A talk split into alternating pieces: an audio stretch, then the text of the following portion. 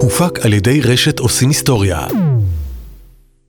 ברוכים הבאים לנקודה אייל, הפודקאסט של איגוד האינטרנט הישראלי שעוזר לנו להבין מהן השפעות העומק של האינטרנט על החברה, הכלכלה, הפוליטיקה והתרבות. אני דוקטור יובל דרור.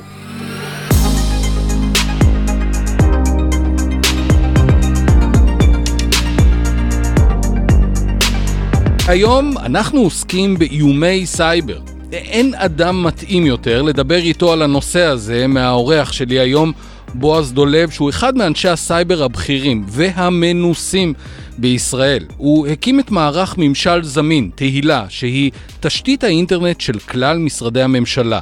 במשך 15 שנה הוא טיפל בהגנה מפני תקיפות על אתרי הממשלה והקים את המערך המקוון שבו משרדי הממשלה נותנים שירותים באמצעות המערך הזה. כולנו משתמשים בו. ב-2011 הוא הקים את Clear Sky Cyber Security, זו חברה שמספקת ללקוחות שלה מידע וכלים שמסייעים להם להתמודד עם ניסיונות תקיפה.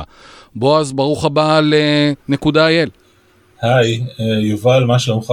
אם אתה יכול, תחזור בבקשה עוד פעם על הפתיח, פשוט אהבתי אותו מדי. אתה מוכן להיות לרגע רציני? אני תמיד רציני.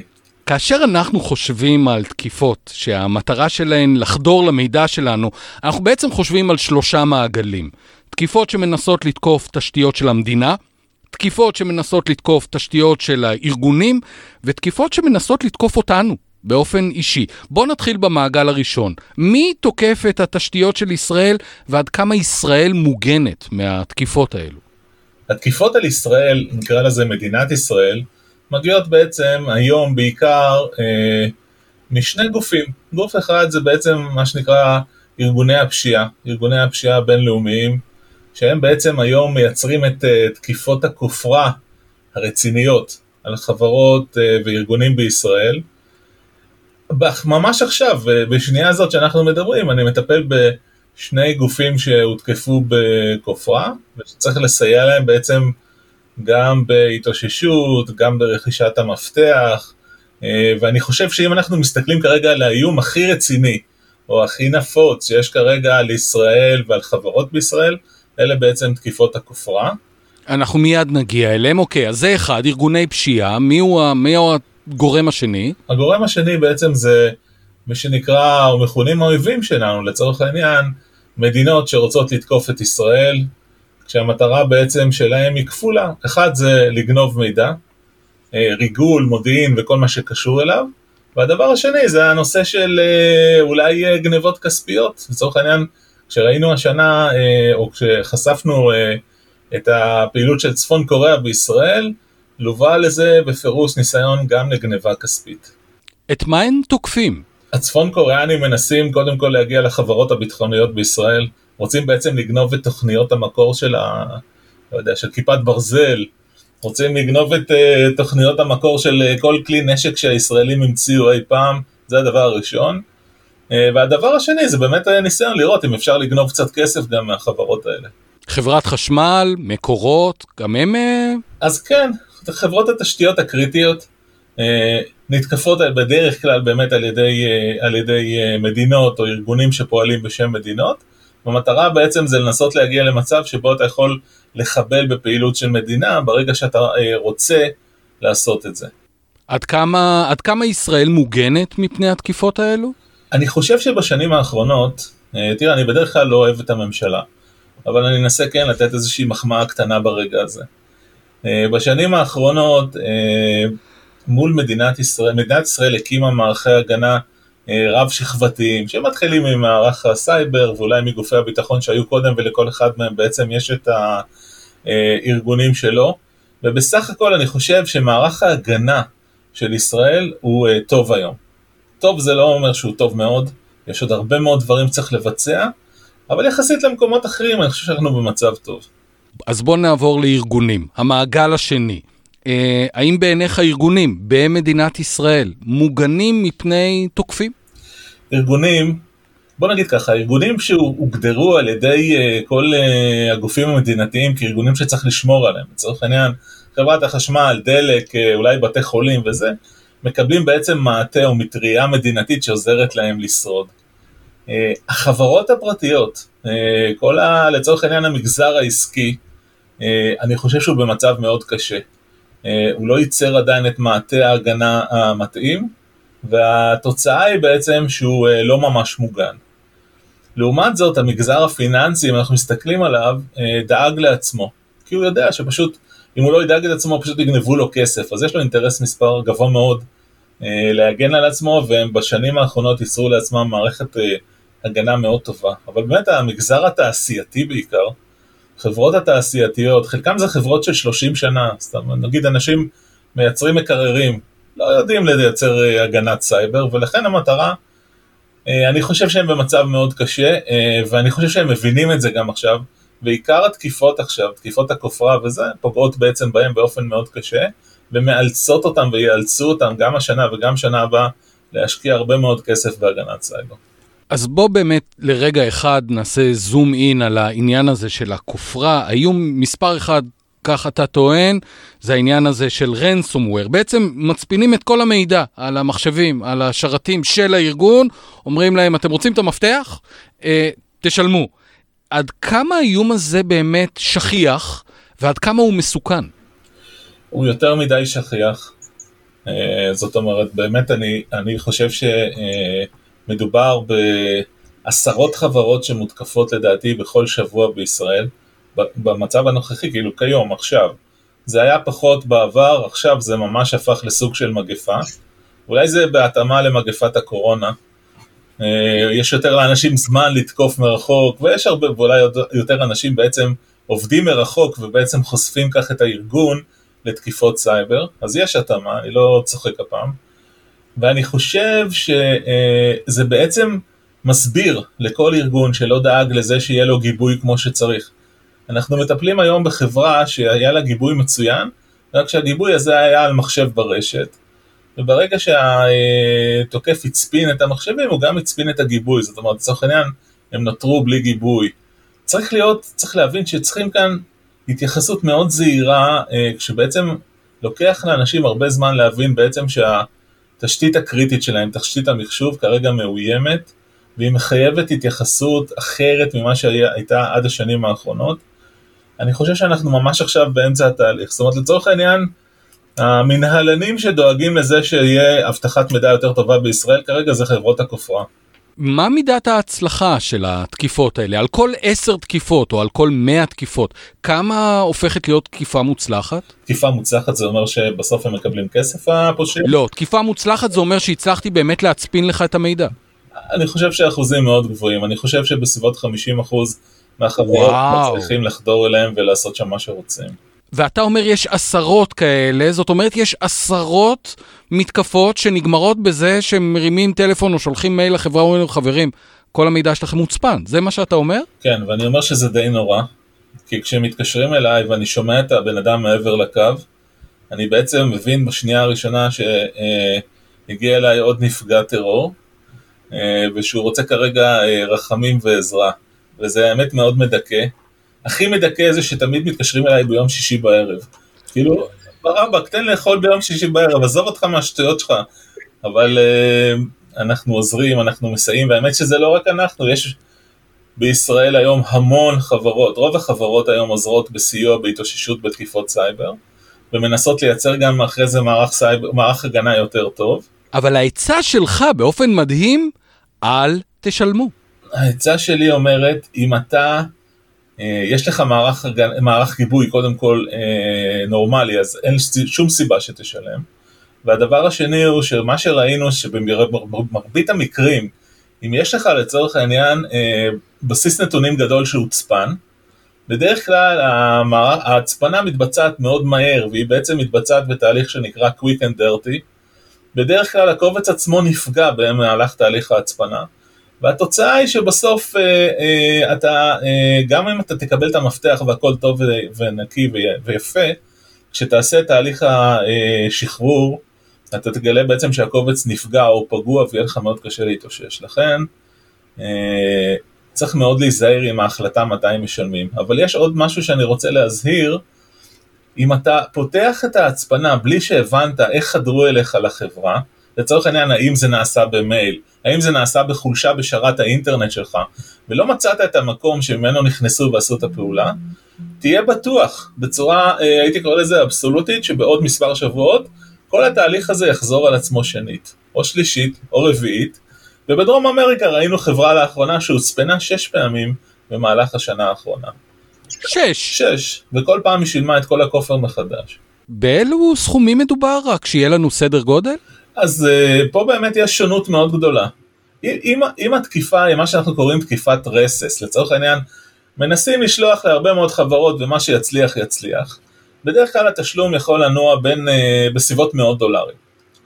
אם התקיפה היא תקיפה שהכינו את האנשים מאוד, uh, נקרא לזה רציניים, אספו מודיעין, הבינו איך החברה בונה, בנויה, בודקים את המאזן שלה, בודקים את האנשים שמתפעלים אותה וזה, אז זה יכול להגיע למיליוני דולרים. בתקיפה האחרונה שראינו על חברת Tower Semiconductors, אין לי מושג מה נאמר, אבל לפחות מפרסומים שונים מדובר על כופר של מיליוני דולרים. זאת אומרת, לצורך העניין, אנחנו במשרע מאוד גדול של תשלום. בלוק, מרכז הגנת סייבר לאזרחים, הוא מיזם שהקים איגוד האינטרנט הישראלי לרווחתם של בעלי עסקים קטנים ואזרחים פרטיים.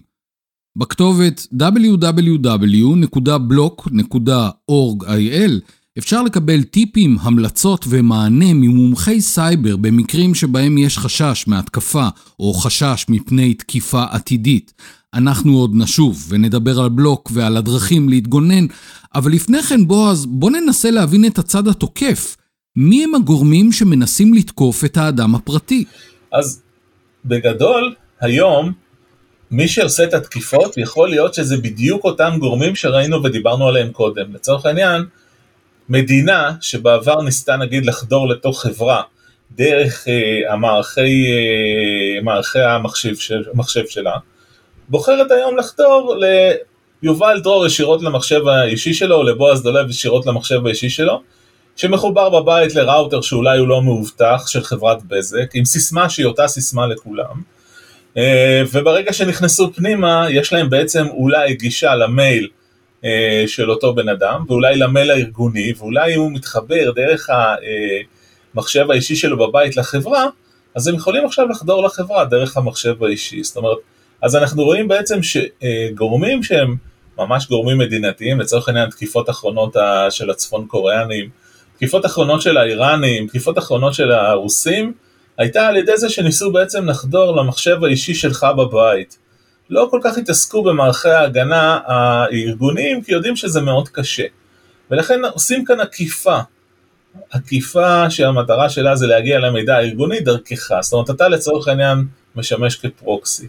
אבל חוץ מזה, יש כמובן פושעים, שהמטרה שלהם זה לגנוב מידע וידע, ואולי אה, לאיים עליך, ואולי אפילו אה, לסחוט אותך על ידי זה שתקבל משהו מאוד נחמד שאומר, אחי, ראיתי אותך מסתכל במסך, בפורנהאב, ועושה כל מיני דברים, תשלם בבקשה כסף. זאת אומרת, אנחנו מדברים כאן על הרבה מאוד גופים, כשנוספים כאן גם באמת גם פושעים קטנים שמנסים להגיע אליך הביתה, כי הם לא מתעסקים בכלל בחברות גדולות. אני רוצה להבין, האם אנחנו מקבלים הגנה ממישהו? זאת אומרת, האם מישהו עוזר לנו או שאנחנו לבד במערכה הזאת לגמרי? למשל, האם המדינה מספקת לי, האזרח, איזושהי שכבת הגנה? תראה, התשובה היא כאן מורכבת, אבל 90% התשובה היא לא. זאת אומרת, לצורך העניין, ברוב המקרים אין לך בעצם שום מעטה הגנה. אתה צריך בעצם לעשות מה שנקרא את ההגנה הבסיסית. זה כמו כשאתה בבית היום, אז יש לך אה, דלת שיש עליה מנעול, ואולי יש לך סורגים, ואולי גם, אה, אה, ואולי גם יש לך אזעקה. אתה שומר בעצם באופן בסיסי על הנכסים האישיים שלך. גם במחשב שלנו, גם המחשב שלנו הנכס האישי, אמנם במקום וירטואלי יחסית, שאתה חייב לשמור עליו. הרצון כמובן, אני גם לא יודע, אתה תקשיב יובל, יש כאן גם דברים אחרים. החדירה לפרטיות, כי אם המדינה תבוא ותגיד, תקשיב אחי, אני שומר עליך, תעביר את הכל דרכנו, אנחנו עכשיו נהיה הפרוקסי שלך. יכול להיות שאתה בכלל לא רוצה שזה יקרה, יכול להיות שאתה אומר, תקשיבו, אני צריך את החופש שלי, אני רוצה להרגיש ככה, וה, והתמורה לזה היא בעצם שאתה מסתכן יותר. זה כמו שאתה אה, יוצא לטיול בחוץ לארץ, אה, אתה לא תרצה שמדינת ישראל תשלח איתך שומר ראש לכל מקום. שזה פחות או יותר מה שקורה באינטרנט, אתה הרי משוטט בכל העולם, ולא מעניין אותך שהשב"כ ישלח יחד איתך שומר וגם תצטרך לתת לו ללכת לשירותים כשהוא צריך. אז אם אנחנו מסתכלים, אז הבנו, אז יש לנו פושעים, יש לנו ארגוני פשיעה, יש לנו מדינות, יש לנו כל מיני script kiddies, לא משנה. מהן השיטות המרכזיות, ככה שאתה מנסה למפות אותן, מהן השיטות המרכזיות שבהן אדם פשוט מן השורה, הוא לא עובד ב- ברפאל, הוא לא עובד ב- בתעשייה האווירית. מהן השיטות המרכזיות שבהן מנסים לתקוף אותו? אני חושב שהשיטה המרכזית היא באמצעות uh, מייל. אומרת, לצורך העניין תקבל דבר דואר, שיש שם איזשהו ניסיון uh, לשכנע אותך, או באמצעים של, נקרא לזה הונאה או הנדסה חברתית, או על ידי זה ששולחים לך איזושהי, איזשהו קובץ שבעצם חושף או משתמש באיזושהי חולשה במערכת המחשב שלך, ודרך הדבר הזה להיכנס לתוך, ה, אה, לתוך המחשב שלך ולהשתלט עליו. ואחרי זה לעשות כל מיני דברים. אבל אנחנו רואים שבמהלך השנה וחצי האחרונות יש עוד הרבה מאוד שיטות שמשתמשים בהן. לצורך העניין, משתלטים לך על הנתב הביתי, ודרך הנתב הביתי נכנסים לתוך המערכות שלך. אה, נפגשים איתך בפייסבוק, נפגשים איתך בלינקדין ואומרים לך תקשיב, אנחנו רואים בפייסבוק, יש אה, קמפיין מדהים של החמאס, הוא כבר שלוש שנים כל הזמן אה, יוצר בפייסבוק דמויות של בחורות מדהימות, צעירות, חתיכות תל אביביות, שמנסות מנסות לפתות חיילים. אחי, אני חברה שלך, בוא נהיה חברים, בוא זה, תמונות מקסימות, ואז חיילים נהיים חברים של הדמויות הפייקיות האלה. ואז הם שולחים איזשהו קובץ, אה, אולי דרך מסנג'ר או משהו אחר, שבעצם עוקף את כל המנגנונים ואולי אפילו יורד בטלפון, ודרך זה משתלטים לך בעצם על, ה, על הטלפון, על הסלולר, שזה עוד משהו שהוא בעצם אה, אה, דרך. זאת אומרת, אנחנו רואים שזה כל הזמן זז קדימה, שיטות אה, זזות בהתאם לאמצעים שבהם שאתם משתמשים, לצורך העניין, אנחנו משתמשים במכשיר סלולרי, מנסים להשתלט לך על הסלולרי. תלוי גם באינטרס של אה, התוקף. אבל זה בעיקר ממה שאתה מתאר הנדסה חברתית. כלומר, ניסיון לשכנע אותך לגעת באיזשהו משהו שהוא נגוע. אז זה תלוי. לצורך העניין, אה, נגיד שהחמאס יודע לעבוד בהנדסה חברתית, אבל חברת NSO יכולה להשתלט לך על הטלפון בלי שאתה עושה שום דבר. סתם קיבלת הודעת וואטסאפ, סתם נותן דוגמה ל-NSO, בואו בוא לא נתעלל בחברה, חברה מדהימה, היא מייצאת בהרבה מאוד כסף, מכניסה הרבה כסף במדינת ישראל. אה, אבל אנחנו מדברים כאן על זה שבעצם יש היום חולשות, מה שנקרא zero days, שדרכם אתה יכול בעצם, בלי שבן אדם אה, יתבקש לעשות משהו, בעצם להשתלט על, או על המחשב שלו, או על הטלפון, או על הסלולרי שלו, ובעצם זה עוד תהליך שמתנהל, כשבעצם קשה לך מאוד לשלוט בתהליך הזה. אתה לא יודע בתור יובל, או אני בתור בועז, אם עכשיו ישתלטו לך על המחשב, כי פשוט ניצלו סוג של חולשה שכרגע אנחנו לא יודעים עליה, ואז יהיה לנו מאוד קשה לראות שמישהו באמת חדר לנו למערכות שלנו. לפעמים הניסיונות האלה מנצ... הם, הם הרבה יותר איזוטריים. לפעמים הם מנסים להגיע אליך דרך השואב אבק הרובוטי שלך. עד כדי כך? כן, אז תראה, קודם כל אין לי שואב אבק רובוטי, אז אני... בגלל זה? זו הסיבה? לא, זאת לא הסיבה. אני לא מפחד מ... אה, להפך, אני ממש מת על גאדג'טים. אה, אבל באמת אה, אנחנו רואים שיש הרבה מאוד כלים, לצורך העניין מה שנקרא מוצרי חשמל, מבוססי אה, תקשורת, לצורך העניין מקררים, אה, והיום מזגנים וכל דבר אחר, שבעצם אתם, הם הפכו להיות לסוג של מחשב. הם יכולים בעצמם לשמש כבסיס לתקיפה, לצורך העניין מכשירי, מכשירים מהסוג הזה לפעמים משתלטים עליהם ומייצרים דרכם תקיפות דידוס, תקיפות מניעת שירות, שבעצם מייצרים אה, אה, הפסקת עבודה לאתרים מאוד גדולים בעולם. אבל גם אה, אם אפשר לחדור אליהם ודרכם להאזין לך. לצורך העניין ראינו באמת מקומקומים שהגיעו מסין ושבהם יש סוג של צ'יפים שלא צריכים להיות שם, בוא נגדיר את זה ככה. קומקומים מסין. כן, קומקומים מסין. אנחנו מתקדמים עם זה לכל מקום שתרצה, זאת אומרת לצורך העניין, ברור לחלוטין שמכשירי החשמל שלנו ב... שנים הקרובות הופכות להיות לחלק מרשת האינטרנט. הם מתחברים לאינטרנט, הם יגידו לך אם יש מספיק מים במקרר, אם יש מספיק אה, מים בקומקום, אם יש, אה, אם הם צריך לקנות עוד דברים במקרר. ובעצם אנחנו חושפים, בעצם במובן מסוים, זה שאנחנו אה, הופכים להיות אה, סוג של אה, מקושרים בכל דבר, בעצם מצד שני אנחנו חושפים את עצמנו לכל תקיפה אפשרית אה, באמצעים או במוצרים שבעבר לא חשבנו בכלל שאפשר לתקוף דרכם. מה זה SIM swapping? לא, SIM swapping זה תהליך מאוד נחמד. שבו בעצם אה, משתלטים לך על אה, מכשיר הסלולר שלך. משתלטים על מכשיר הסלולר אה, זה תהליך מאוד כואב. בארצות הברית למשל, אה, מרבית הארנקים אה, של הכסף הדיגיטלי או הקריפטוגרפי נגנב על ידי זה שעשו תהליך של SIM swapping, וברגע שהשתלטו כביכול על הטלפון שלך, שהוא בעצם המזהה שלך, היה אפשר אה, לצורך העניין לעשות reset לסיסמת הארנק אה, הקריפטוגרפי שלך ולגנוב המון כסף. אם נגיד אתה מייצר כרגע מצב שאתה נכנס ל Gmail, אוקיי? לתיבת הדואר האלקטרוני שלך, ואתה אומר, עכשיו אני גם רוצה שכשמישהו רוצה להחליף אצלי סיסמה, לקבל הודעת אס.אם.אס שבה כתוב, אנא תכתוב את הקוד 345, סליחה, 432, לא משנה, אה, ואז תוכל להחליף סיסמה. אם ישתלטו לך כרגע על המספר הסלולרי שלך, בעצם כשמישהו מרסט או מנסה להחליף סיסמה, הוא יקבל גם את הקוד הזה שצריך להזין אותו, ובעצם הוא ישתלט לך עכשיו על החיים הדיגיטליים. ה SIM swapping יכול להיעשות על ידי זה שלמשל אתה מתקשר לחברת הסלולר במקום הבן אדם מסוים ואומר, אחי, תקשיב, יש לי טלפון חדש, בבקשה תעביר את המספר לטלפון הזה, ואתה נותן את המספר או את המזהה הפיזי של הסלולר, ובעצם עושים לך העברה. מהרגע שמשתלטים על החשבון, מהרגע שאני יכול למשל לעקוב אחר הרגלי הגלישה שלך, בעצם אפשר ממש לייצר טביעת אצבע דיגיטלית ייחודית לך, נכון? סיפרת לי על איזשהו מחקר כזה של מוזילה.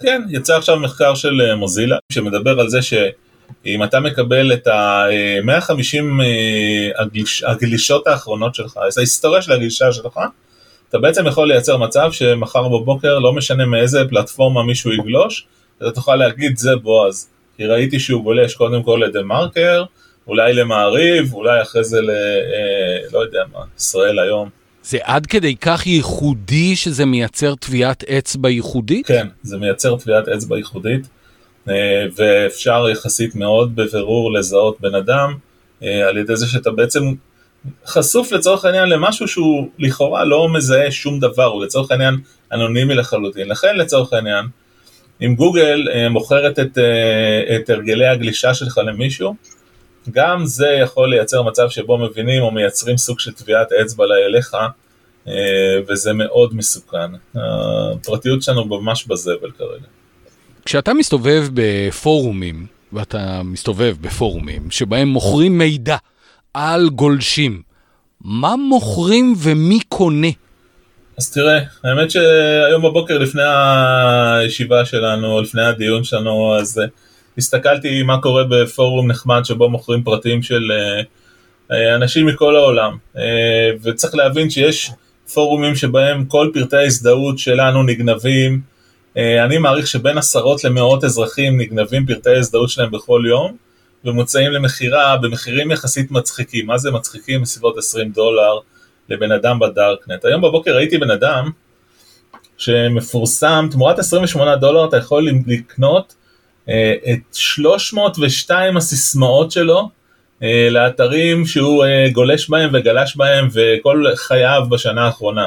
אני אגיד לך דוגמה, כי פשוט יש לי אותה מול העיניים.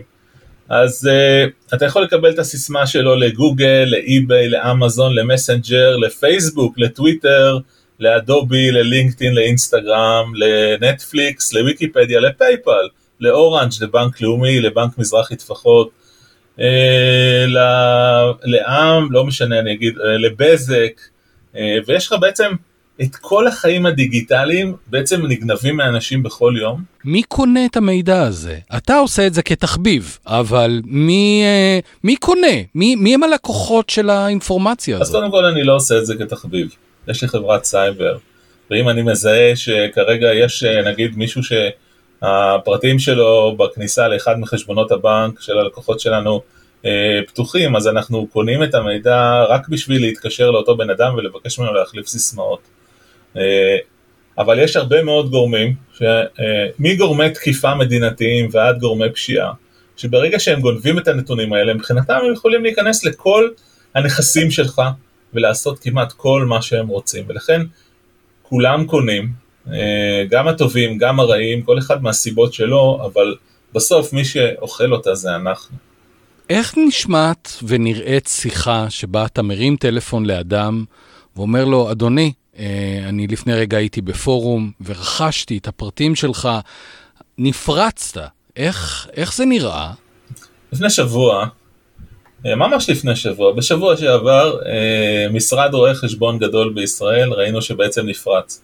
נפרץ על ידי אה, דווקא האיראנים. והתקשרתי לרואה חשבון שהוא בעצם המנהל של המשרד, ואמרתי לו שלום, שמי בועז דולב, אני מחברת קלירסקאי, רציתי להגיד לך שבעצם המחשבים שלך פרוצים.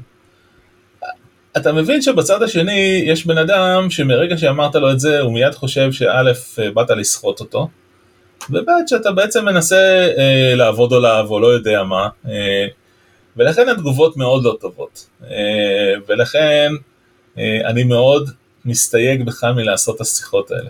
בדרך כלל אני מעביר את המידע הזה לגופים שהם כמו בנקים, אולי מערך הסייבר, ואומר להם תקשיבו, תתקשרו אתם. אני, כשאני מתקשר, מידת אה, עוגמת הנפש שאני גורם לאנשים, וה, וגם חוסר האמון, מבחינתי זה לא משהו ששווה בכלל את הטלפון הזה. אה, וזה מאוד קשה, זה מאוד קשה לשמוע אנשים שבעצם נפגעו, ואנשים שגם לא מבינים מה הם צריכים לעשות, זאת אומרת, אתה צריך גם להסביר לו, תקשיב, אתה צריך להחליף עכשיו את כל השלוש מאות סיסמאות שלך. בן אדם לא יודע על מה אני מדבר, הוא אפילו לא יודע שיש לו שלוש מאות סיסמאות.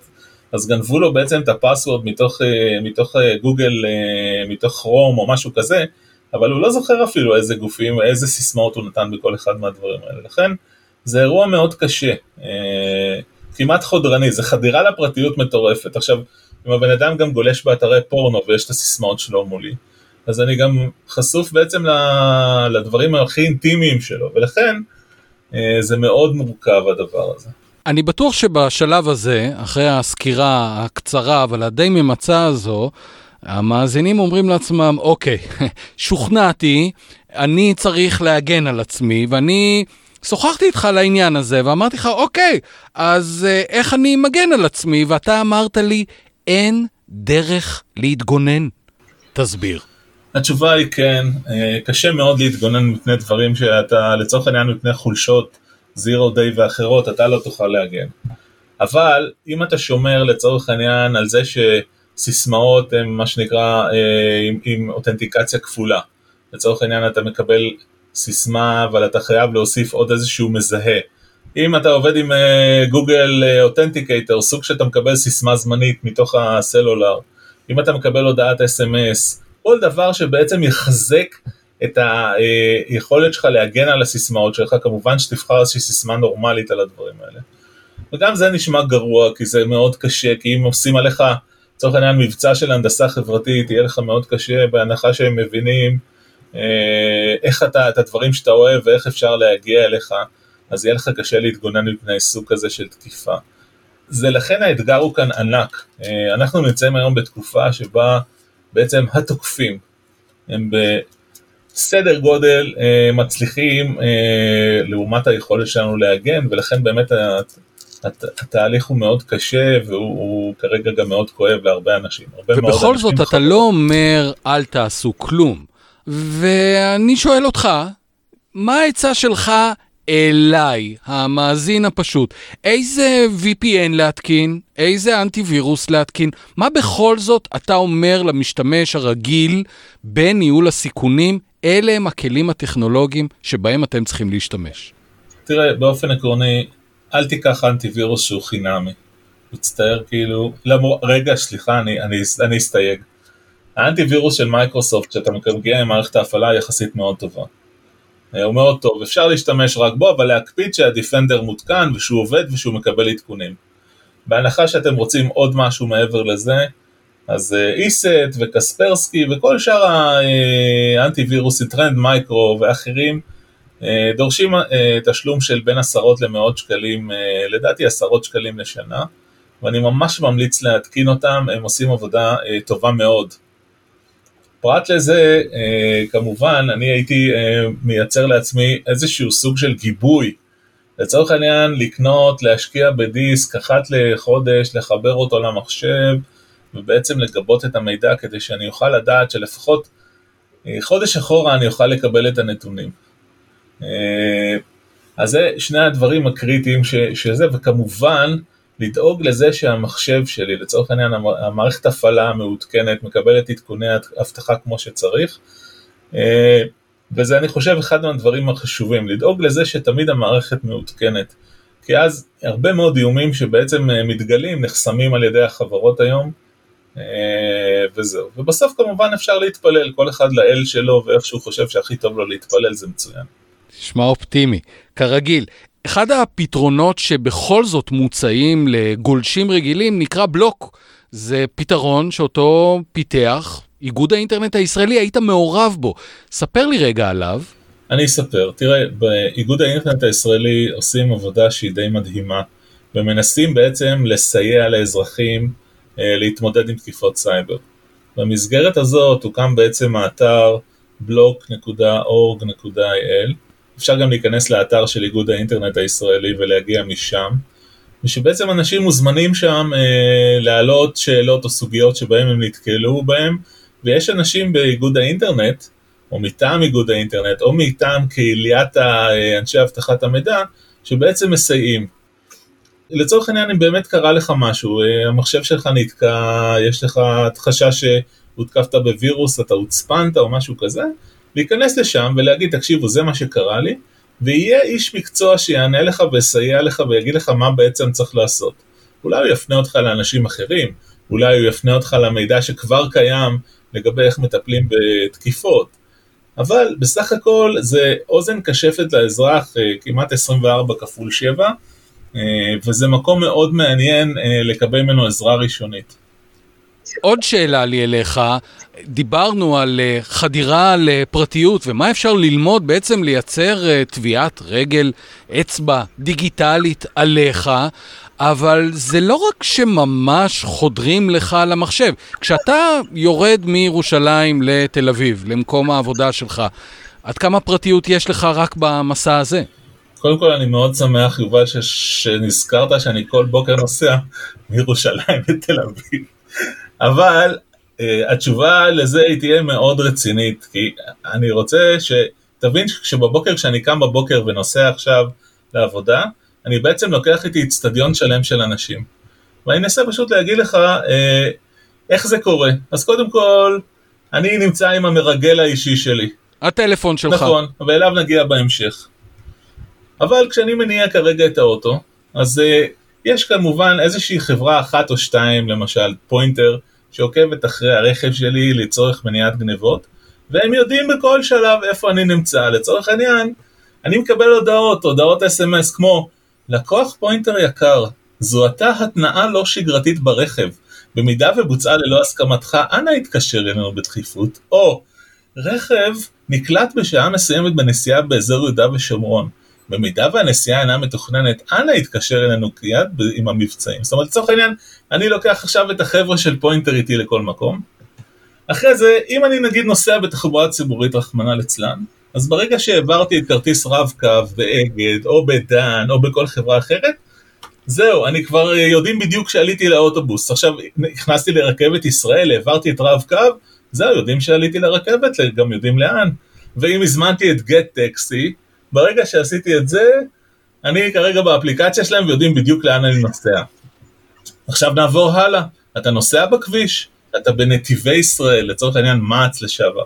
יש להם מצלמות בכל מקום, מצלמים אותך, אתה יכול להיות במצב שרואים אותך בכל מקום, הם פרסו עד עכשיו מאות מצלמות, אבל בעיקרון אתה יכול אפילו להיכנס לאינטרנט ולראות איפה עכשיו בועז נמצא. אחרי זה, נגיד שתדלקת, או עצרת לקפה, או הוצאת כסף ממכשיר בנק אוטומטי. אז חברת הדלק והתחנה שבה עצרתי, כמובן היא יודעת, כמובן המצלמות שלה יודעות שעצרתי. בית הקפה, המצלמות בבית הקפה, חברת ה-ATM שממנה הוצאתי כסף, המצלמות של מכשיר ה-ATM, כולם צילמו אותי, אז כבר הגענו למצב שיש בערך 100 אנשים בבוקר שיודעים שעכשיו אני בדרך מירושלים לתל אביב.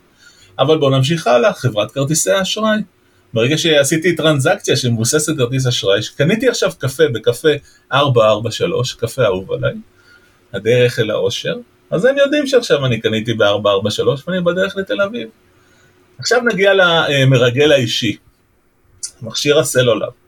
אז כמובן שחברת הסלולר יודעת בכל שלב איפה אני נמצא.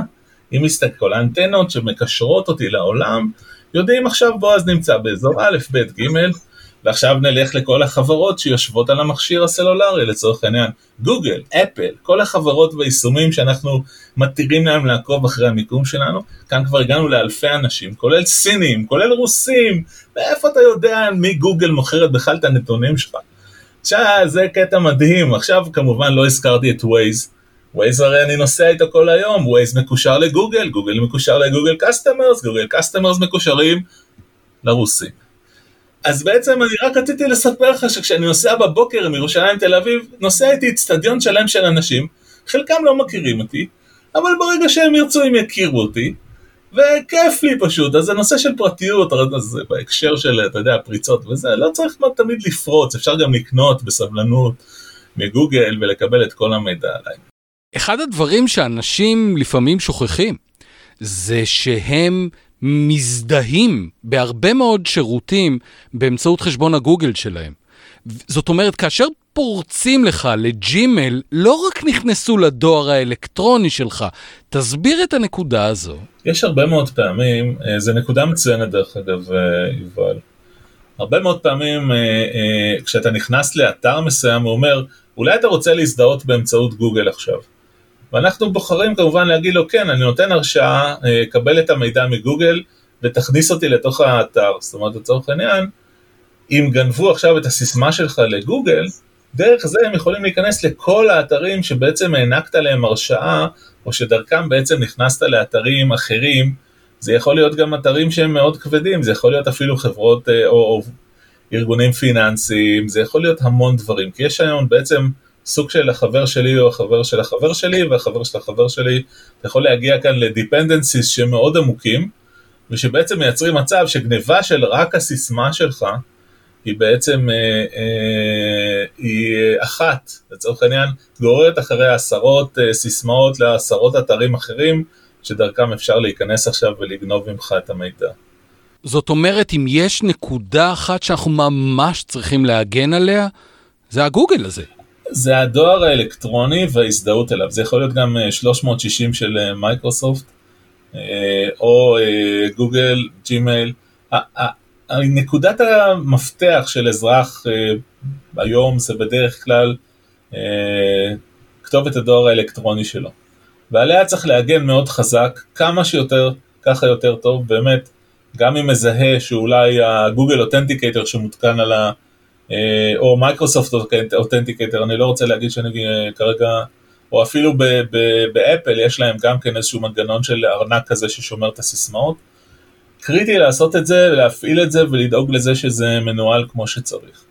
שתי שאלות אחרונות. האחת, האם מאז 2011, אז הקמת את החברה ועד היום, פרצו אליך? הצליחו? אני לא ממש יודע, אוקיי? זאת אומרת, יכול להיות שגנבו ופרצו ואני לא יודע, וזה ממש מזעזע. אה, אבל היו ניסיונות, היו ניסיונות, הקימו, אה, האיראנים הקימו לפחות אה, פעם אתר מתחזה לקליר סקאי, כי המטרה הייתה לגנוב לקוחות לשם, שמה שנקרא ייכנסו לשם וזה, והאמת שאני מאוד מוטרד מהעניין הזה, אני חושב שלי ולנו, יש בסוף אם מישהו, בוודאי אם זה גורם מדינתי מנסה לפרוץ אליך, היכולת שלך להתגונן בפניו היא מאוד נמוכה, זה לא שהיא בלתי, זה לא שאי אפשר, אבל באמת הסיכויים אה, להגן הם לא גבוהים, אוקיי? כרגע זה המצב. אה, אני מאוד מקווה שלא, אני לא יודע, אוקיי? אבל אני באמת, כל תשובה אחרת תהיה פשוט אה, סוג של אה, התנשאות לא במקום. שאלה אחרונה, אתה עוסק בעולם הזה של פריצות ותקיפות ומגננות אה, כבר הרבה מאוד שנים. זה משפיע עליך גם באופן אישי? זה הופך אדם לאדם קצת יותר פרנואידי שכל הזמן בעצם מתעסק בעולם הזה? אני חושב שבגדול אשתי ממש סובלת מזה. לא, באמת, כאילו... למה? למה? כשמתקשר אליי איזה מישהו שעכשיו הצפינו לו את כל החברה, ואני צריך להתעסק על זה גם בערב, גם בלילה, גם בבוקר. בעצם זה שואב את הזמן שלי וגם את ה-attention שלי ואת היכולת שלי להיות נחמד. ואני חושב שברמה מסוימת זה ממש פגע בי. אני, יש הרבה מאוד פעמים שאני מרגיש ממש שחוק, אה, וזה מאוד קשה, לכן אני כן חושב שזה פוגע אה, במשפחה, וזה מחייב אותי להרבה מאוד, נקרא לזה, מאמצים כדי להמשיך ולעבוד באופן רגיל ומסודר ולהרגיש שבעצם העולם זה לא רק משחקי גניבה וזה, וזה באמת מאוד קשה. בגדול הייתי מאוד שמח לצאת לפנסיה אה, ולהיות עד סוף החיים באיזשהו אי מקסים, אבל מצד שני, תראה, אני מאוד אוהב את מה שאני עושה, זאת אומרת, אני ממש אוהב את זה. אני מרגיש שלפעמים אני עוזר לאנשים, לא תמיד, לפעמים אני לא עושה דברים טובים. אה, אבל בסך הכל אני מאוד אוהב את העבודה שלי, ואני חושב שהקטע של לאהוב את העבודה זה משהו שהוא מאוד אה, חשוב, וזה אחד הדברים העיקריים שאנחנו בעצם נמצאים כרגע בעולם אה, ויכולים להפיק מהם המון המון, אה, אה, המון דברים טובים. לכן, בסוף אני רואה את זה כמשהו מאוד חיובי, בדרך זה מאוד קשה. בועז דולב, תודה רבה על השיחה המעניינת הזו. עד כאן להפעם, אני דוקטור יובל דרור, ואני מזמין אתכם להצטרף אלינו גם לפרק הבא, שיעסוק במופע אחר של חדירה לחיינו. אנחנו נעסוק בקשר שבין ריגול, מעקב ודמוקרטיה. להשתמע בפעם הבאה.